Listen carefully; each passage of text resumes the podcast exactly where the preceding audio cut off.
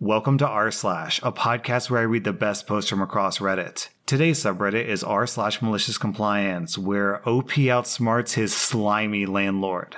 Our next Reddit post is from Sabretooth Diego. I rented a car for five weeks while my car was being repaired from a car accident. The rental company had a couple of great policies no cleaning fee no matter how gross the car was, and unlimited miles. This was ideal for me because I live in the country, so going anywhere is a drive. When my car was finally scheduled to be finished on a Monday evening, I called the rental car company on Sunday. I asked about the return details. They said the return time would be 5:30 p.m. on Monday, but I could just leave it at the shop and leave the keys in the shop's drop box. So the next night, I got my repaired car, left the rental car, and left the keys in the box. I got in my repaired car, and the check engine light was on.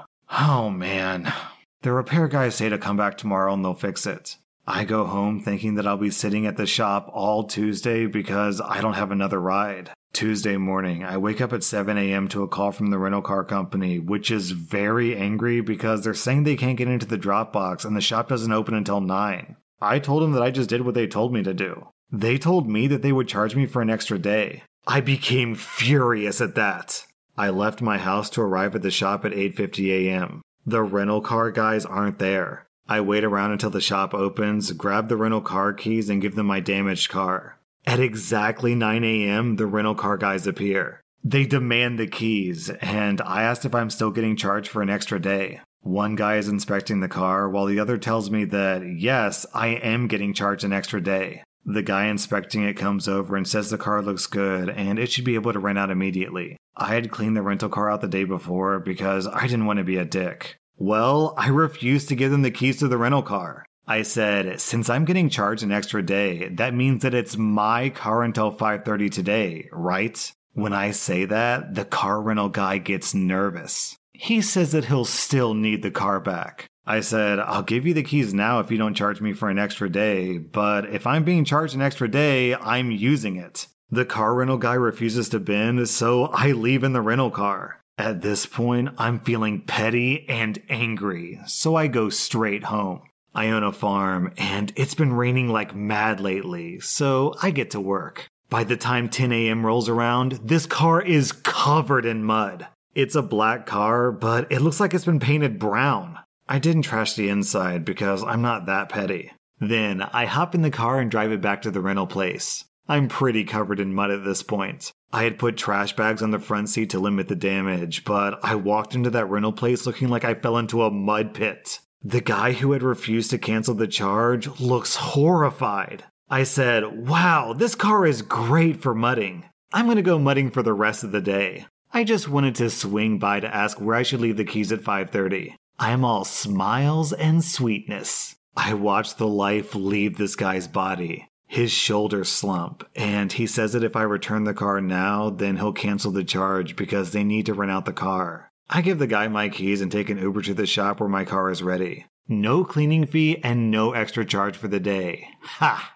Down in the comments, we have a similar story from Not Really Lucy. I had a similar experience with an apartment. State law says that landlords can't double dip. Landlords can't charge an early termination fee for breaking a lease if the apartment is leased to a new tenant. I go and give my notice and I discuss how I'm going to look for a new tenant. They agree. About a day later, I find the perfect couple with great credits. I send them to the apartment to do the credit check, and they came back to tell me that the landlord says the unit isn't available. I go to talk to the landlord. I'm told there's another unit on the other side of the complex that's being remodeled. That apartment was already being rented out, but it was behind schedule. My apartment can't take my tenants because the people for the remodeled apartment are going to stay in my apartment until theirs is ready. Great, I say. Since you already have a tenant, I don't have to pay an early termination fee. Well, no, the landlord says. I found this tenant, not you, so you'll still have to pay. I remind him of the state law, which does not specify who has to find the tenant. The law only says that they can't charge me and charge the new tenant for the same days. The landlord starts to look shifty, and he says they aren't collecting rent from the new tenant. This makes me believe that the new tenant was either their friend or they had screwed this new tenant over somehow and they were trying to make it right by pulling a fast one on me. I told them that I'd found a tenant and they had violated the agreement by refusing to even run the credit, and I was not going to pay that late fee. If they wanted to lease out my old apartment for no money, then that was their problem. There was a lot more bickering before the end. We moved out without checking out or leaving a forwarding address. We just left the keys in the apartment. They called me a few days later complaining about a bunch of damage that didn't exist and how I owed them money. They said, This isn't the last that you'll ever hear from us. I've had the same phone number for many years since then, but I've never heard a thing from them. Our next Reddit post is from Almighty GG. I live in an apartment building where everyone gets one assigned parking space per apartment. You can pay to have an extra parking space, but I personally don't need one. Due to a history of bad parking, management introduced a rule where you could be fined if you don't park in your assigned parking spots. So my parking space is at the end of a row. On one side of my parking space is a wall about 1.5 meters away, and on the other side is my downstairs neighbor's parking space. My downstairs neighbors are a family with three young kids. Knowing how difficult it can be to get kids in car seats, I have two kids of my own.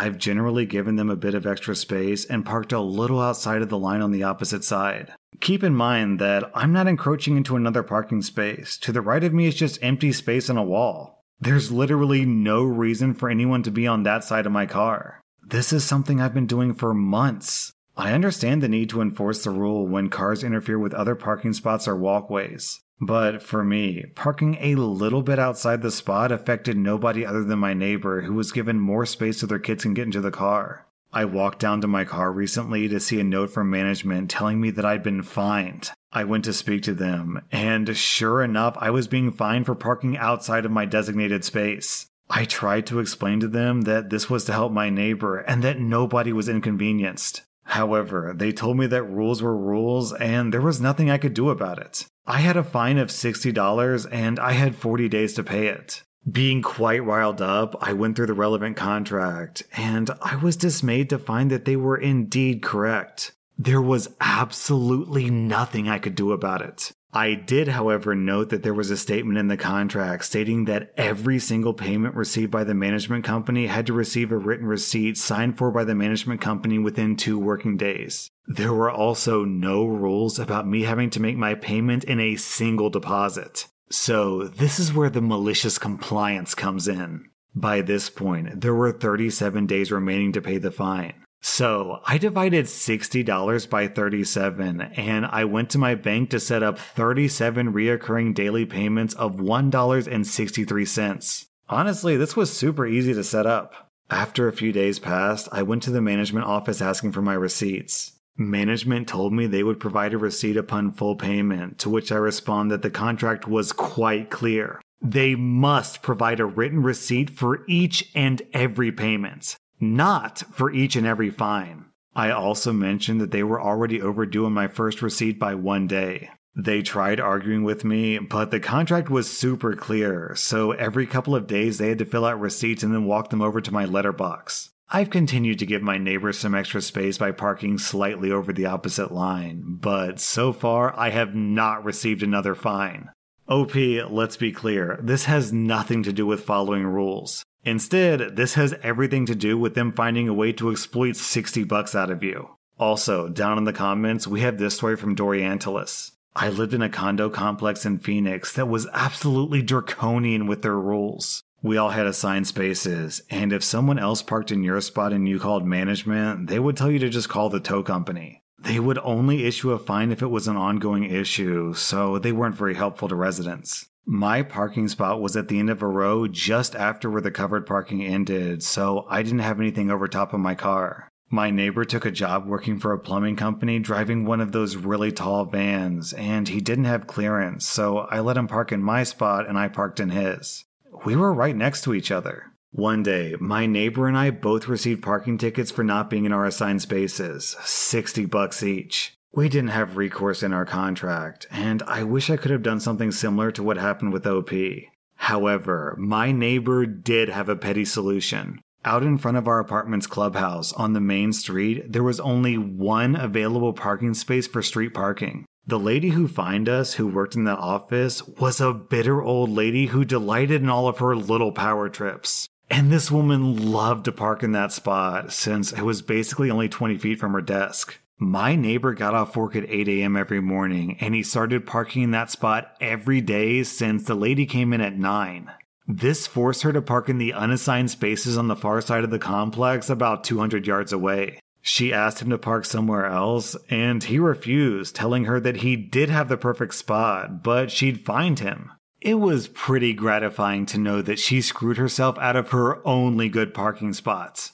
Our next Reddit post is from T for Tears. So, whenever I travel by plane, I'm usually quite conscious about the weight of my luggage because of how much you have to pay if it exceeds the limit. This time while flying, I put in a bit more stuff than usual because of gifts, but I thought that it was fine. I get to the airport check in, and behind the counter is this woman who's like late 30, early 40s. I give my passport and go through all the usual stuff. I put my luggage on the scale, which shows 23.05 kilograms, and the limit is 23 kilograms, so it's just 0.05 kilograms over. I was quite pleased with myself while looking at it, thinking that I got it just right. But no, this woman tells me I have to pay 50 euros for excess baggage. I look at her, confused, telling her that I'm over by 0.05 kilograms. Surely it doesn't matter. She repeats herself, and we start arguing until she says, Either you pay the 50 euros or you somehow make the luggage 0.05 kilograms lighter.